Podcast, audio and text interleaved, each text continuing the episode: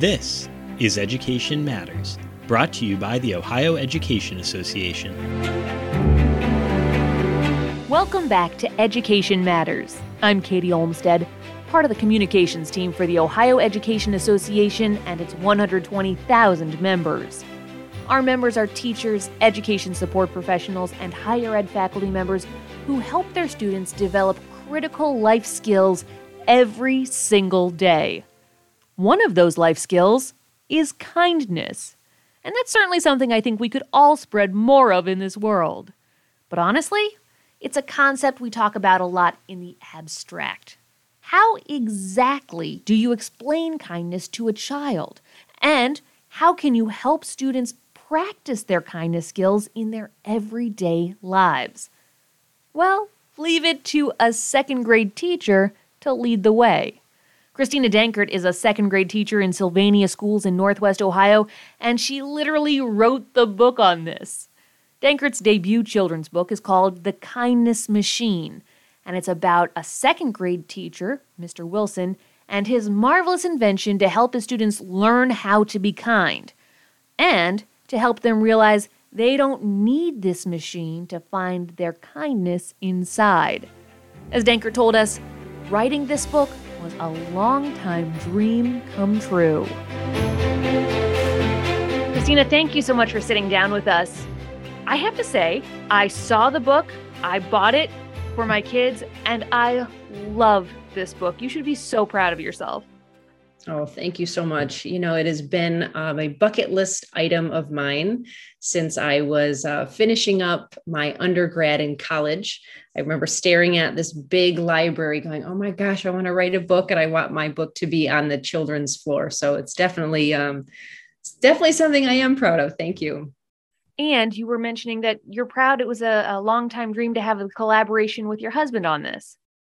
You know, it's so funny because before we were married, I said, you know, we should write a book. I'd finished college. I had this idea, and, you know, you can illustrate it because he is um, an artist by day, a graphic designer. And, um, you know, life gets busy and things happen. And um, our COVID silver lining was that I actually stepped away from the classroom for one year and took care of our family. And then it allowed us, it allowed me to pursue pursue the writing journey and to learn about the publishing path. And we were very fortunate that when the manuscript was accepted through Purple Butterfly Press, we were able to submit sample illustrations and they scooped him up as well. Where did the idea for this, the concept of the kindness machine come from? You know, it's funny because I think I knew that I wanted to write a book, but it took me time in the classroom and then time as a mom. We have two children uh, to figure out what is the message that I really want to share with other people? And that concept came down to kindness. And I don't remember what I was doing, but I remember the idea of the kindness machine came into my head. And I thought, well, that's the title. Now let's craft the story. So that's kind of how that went. I, I have to say, flipping through the book, I, I love the illustration of the kindness machine. Uh, for people who are listening online right now, um, it's obviously an audio only podcast. So you can definitely find this online, take a look at it yourself. It is wonderfully colorful. It has all sorts of oddly shaped buttons and levers and a big screen on it that tells you the different things the kindness kindness machine can do. It kind of reminds me of um like Dr. Seuss's car, um, the Cat in the Hat's car, that is. Sure. Which came first, your idea of a kindness machine or this idea of what this kindness machine would look like? So the idea came first, and I wrote it with descriptive language of, you know, colorful buttons, and it was taller than the teacher, and it was bright. And then I had the buttons described that the students would push throughout the story and my husband chad said so what do you like do you have anything in mind and i don't have that part of my brain that I couldn't sketch anything for him. He took it and ran with it, and I was so pleased when he showed me the first initial initial sketch. I thought, yeah, that that's what it is. That so, was the thing in your head. I love yeah. it. Yeah. And spoiler alert for anybody who hasn't read the book yet: when the children touch the buttons, a, a word shows up on the screen, the, those elements of what it takes to be kind. Um, what are some of the big takeaways that you want people to take away from this book? Well, I was I received some excellent advice from our local children's librarian where he said, read as much as you can that is already out in the picture book world about kindness. So there's kindness and compassion and empathy. And a lot of it is how to be kind to others, which obviously is extremely important. But in about a 50, 60 book search, only one book did I find had this idea of being kind to ourselves as well. So I felt that idea was missing. So, you know, we can say be kind all day long, but especially young children, they don't know what it looks like and what it feels like. So my big takeaway is this is these are simple things that you can do every day that don't cost any money. So something as simple as giving someone a smile, but then you learn how to be kind to others and then that idea of being kind to ourselves is also spotlighted and i really hope that the adults reading the book to younger children they get that reminder as well because i feel like for us to be kind to ourselves there's certain days it's a real challenge. Did you have that challenge as you were trying to write this book? Did you hit any stumbling blocks? Absolutely. And I think anyone who is a writer or does any sort of art, whether it's painting, drawing, you know, digital work, I think you do, you're, we're our worst critics. And there were times that I thought, you know what, I'm just going to highlight this whole thing and I'm going to hit delete and start over. Because there are moments where you're like, ah, what am I, what am I missing? And who's going to pick it up? And that was so special when a publisher loved the idea to, you know, back me with that. So I think it is that imposter syndrome, you know, that's a real thing that we all have. And um, I know educators, you know, we are also extremely hard on ourselves where we hope that we've done the best that we can. So I think I had both the teacher brain and then this author brain where you're you're really hoping to just kind of keep moving forward because there is that passion. You know, you get to that point where like, I have a message I want to share. Let's do it. The bottom line message from this book to me is the kids realizing that aha moment that they have this kindness machine inside themselves the whole time, that they are the superheroes. Have you, as an educator, seen a child have that kind of moment? And what did that do to you? I think all educators, I don't want to speak for everyone, but I think those aha moments are the reason we stay in the profession. You know, to watch a student have something that's so challenging and then like, oh my gosh, I get it. That I think is really what keeps us in the field. And um, I do love, you know, when we when I wrote the manuscript, I was reading it to my kids. You know, there were no pictures yet. They would ask me, "What's next?" and "What did you add last night?" when you know they went to bed. And when I finished it or felt that it was finished, and at the very end, the teacher asked them, you know, oh, who has that superpower? And they do have that aha moment. Both of my kids raised their hand. And oh, I love that so much. It was perfect. And my husband looked at me and he goes, Oh my gosh, that's the last illustration. So there were things that happened that were like, we saw them realize without any other pictures, like, hey, I can be kind, I don't need a machine. And when I wrote the book originally, it was written right now it is realistic fiction. But when I first wrote it, I had a version that was fantasy where the kids went into this thing and this machine, and I had someone read it and they said, Do they have to do that? Hmm. You know, what does that serve? And at first I was so offended. I'm like, oh my gosh, it's magic. What do you mean? But then he said, you don't want a child to think that they can't be kind unless there are these special circumstances. And I thought, oh my oh. gosh. Ah. And when I rewrote it, I really only deleted two or three sentences that took it out of fantasy and put it back in realistic fiction, which I'm just beyond thrilled that that's where it went. And there's so many moments for ahas along the way um, looking at the book in the corners after we're introduced to the machine there are these guided questions like who can you give a compliment to? Or how can you make someone smile? Going along with the different things that the kindness machine does. Why was that something important to you to include in this? As a teacher we naturally practice and learn to stop and ask those questions and I was hoping by adding those questions that it would pause the adult reader or the young reader So it could be the listener or the reader, and just take a moment and remove themselves from the pages and apply it to themselves. Because my hope is that if they can turn it into something that I could do, it's hopefully more meaningful to stick. So something that's nice is that the book is a little bit longer for you know a three four five year old but when you have those i call them magic questions in the corner you can just read that one page ask the magic question close the book and come back to it another day Oh, you've and never met my three year old. There is no stop and it's do it again, do it again, do it again. I love it. But if you had someone, they that it's a natural pause and then um, a moment for discussion. And if time doesn't permit for the read aloud, it doesn't take anything away. It's just that little piece can be added the next time the book is read. Who is the target age for this book to you? I believe um, kindergarten through third, fourth grade. I was super pleased that I was able to present the book to each grade level um, at my building last year. And I was the most nervous for the fifth grade group.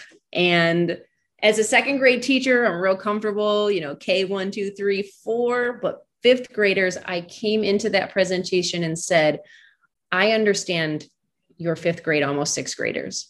I understand that I wrote a picture book, but when I asked them, can children and adults still learn from picture books? And they said yes. I thought, all right, we're going to be good. And they had, I was very pleased with their interaction and their discussion with those magic questions because it was very different than how kindergarten and first grade answered, just because of their life skills that they have and the you know the moments that they are meaningful to a kindergartner are going to be different than someone about to go into junior high. That's a wonderful perspective to hear about what has the reception been i i would hope that the kids in your own building have been particularly welcoming because they know you but I'm, I'm not gonna lie i love this too i read it to myself and then i read it to my kids and then i read it to myself again well, thank you. Um, the most common questions or comments that I get are first of all, what inspired you to write it, which you've already asked. And then they everybody keeps saying kindness. It's so timely. And at first I thought, yeah, kindness is timely. That's cool.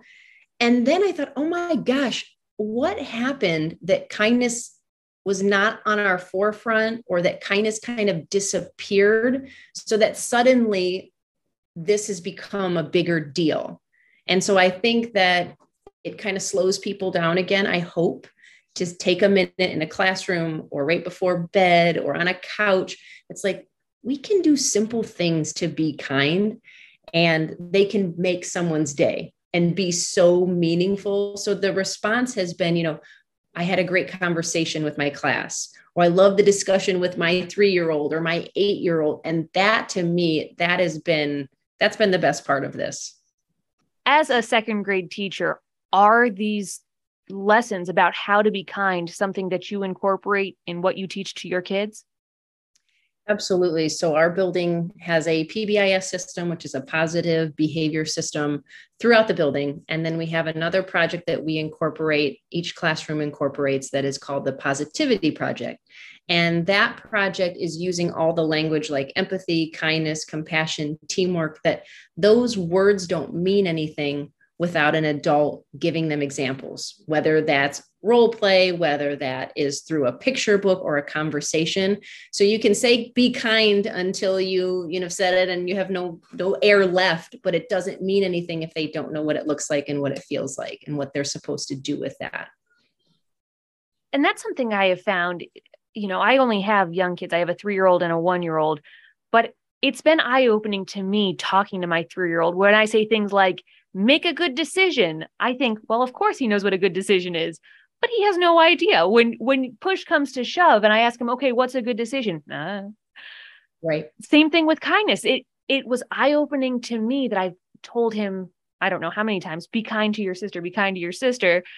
And I don't think he understood what I was saying until we really dug into this. I, as his mom, I'm very happy now that we're getting into this. But as a teacher, um, how important is it in terms of kids just being set up for success academically and in life that they actually understand what kindness is? and that they feel it around them. Absolutely. And I think, you know, this idea of creating that classroom family, that classroom community, taking the time at the beginning of the year when, yes, we have a hundred things we have to do, but getting to know your students, letting them get to know you, your likes and your dislikes, and then building that time into your schedule, which I understand we have a lot to teach and get through, but you want them to leave your four walls of your classroom yes, with academics that they need later in life and to be successful, but you also want them to be really great people. And that carries on. And, you know, as teachers, we have seven, seven and a half hours a day. And so the experiences that children come to our classroom with are extremely varying. And we take all of that and we blend it together and we're able to show them that, okay, so maybe you haven't experienced empathy or maybe you haven't experienced kindness the same way in your home but this is how we're going to do it here and you just hope that that ripples out into the hallway the cafeteria you know and then beyond into the communities. Have you seen that? Have you seen your students be kinder people to each other and, and outside your classroom because of this? I think one book is not magical. I wish it was. I think when teachers select very specific picture books and they carve out that time, that's when the magic happens. Um, I think that picture books, they're a springboard for us they're safe and comfortable for kids because they can ask those questions whether it's somebody who celebrates a different holiday than we do whether it's somebody who uses a different tool like has a pair of glasses or has a hearing aid things that maybe they haven't had that experience in their life they're able to ask those questions in a safe space. I think you know kids are just curious and they don't have that filter. And so if they ask some of these questions, they come off as like, oh my gosh, I can't believe my kid asked that. and really, they're just, they want to know more. And once you explain things, they're like, cool, got it. And they move on and things are celebrated instead of appearing like, oh, that's different. You know, we want that celebration. So, what is next? Is there another book on the horizon from you? It becomes a little bit addictive, I have to say. um, I have a little notebook that just keeps filling with ideas. I have other manuscripts that I am working on, all with some sort of positive character strength that I hope to put out in the world. Um, I think, you know, there's only one Mr. Wilson and there's only one kindness machine, but it definitely made me excited. It, it has become quite a passion, and I sure hope that there's more. I sure hope so too. Christina Dankert, thank you so much. Thank you so much for having me, Katie. If you'd like to get a copy of The Kindness Machine for yourself, you can find the link in the show notes for this episode. And while you're there, make sure you click that subscribe button so you don't miss an episode of Education Matters in the future. New episodes come out every Thursday, but you can join the conversation anytime email me at educationmatters at ohea.org or connect with the Ohio Education Association on social media. We're at Ohio EA on Facebook, Twitter, and Instagram. Until next time, stay well.